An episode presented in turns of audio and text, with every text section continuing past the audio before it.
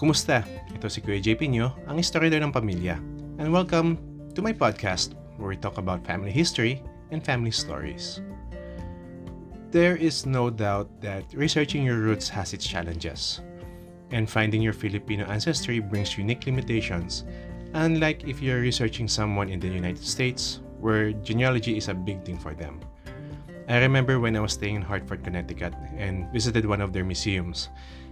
And they have a room in their public records where you could do your genealogy. And yung mga old cemeteries nila doon, wow, very well preserved. So let's discuss some of these challenges. Bakit? So we could devise a strategy on how to do our family on how to do our research for our ancestors when we encounter these problems. First challenge, especially pa kapag beginner ka, is the language. This is true if you are researching older church records which were written in Spanish. Unfortunately, today, kakaunti lang sa atin ang nakakasalita uh, or nakakabasa ng Spanish fluently. I think most people, especially the young ones, are much more interested in learning Korean to impress their opa. yeah, kidding aside. This causes many people to be discouraged when they couldn't understand the records. Ang magandang balita ay meron na tayong mga apps like Google Translate that would help uh, translate foreign words to Tagalog or English.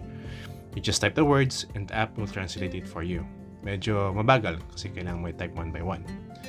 But there are also other apps that when you upload the image, it will translate all the words in it. Uh, personally, I never used those kind of apps kasi may bayad yung iba. But I did see someone share the document where the text in it had, had been translated uh, from Spanish into English, and it was really cool.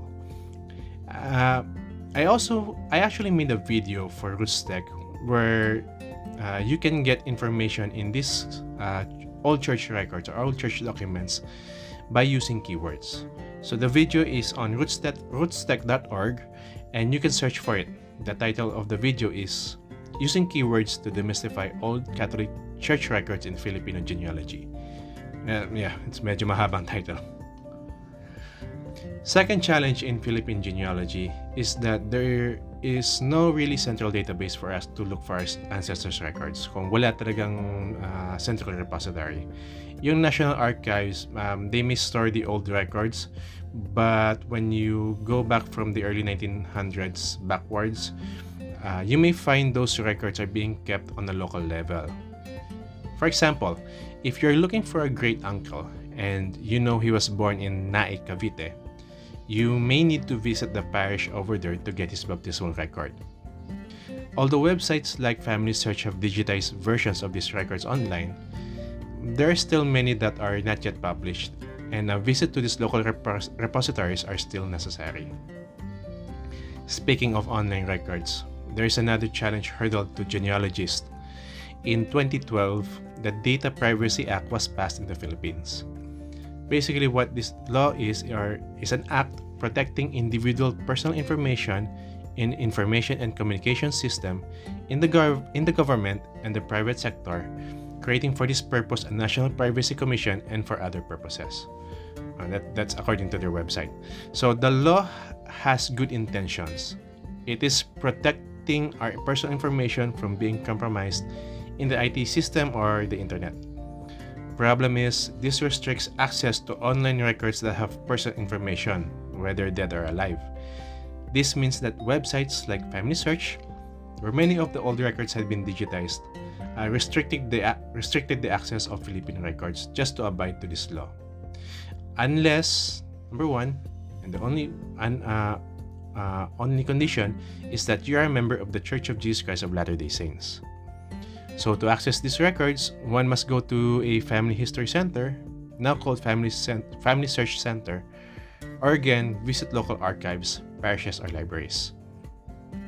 Now, though there are advantages when doing your research online, siyempre yung uh, comfortability mo, yung availability mo, uh, but not everything is available online. So still, there times there will be times that personal visiting yung mga libraries mga churches, archives will still be the best choice. Even if you visit these places, uh, you may find that there there are books or records that are not complete. Uh, some places in the Philippines were devastated devastated by World War II, and this could cause some serious breakthroughs in your research. Uh, you will be lucky if you can find records of your ancestors from nearby towns. Katulad nangyayari sa sa fourth great grandfather ko. Uh, actually, I already gave up na hindi ko siya makikilala or I won't uh, find my uh, beyond yung third grade yung third grade grandparents ko but fortunately I saw the baptismal record of his grandson in Haro Iloilo although uh, his family was uh, lived in the town of San Joaquin but if not if um, there are no records found in, from nearby towns the best thing, in my opinion, is to move on, pray that another source will come up one day, and find another ancestor to focus your research.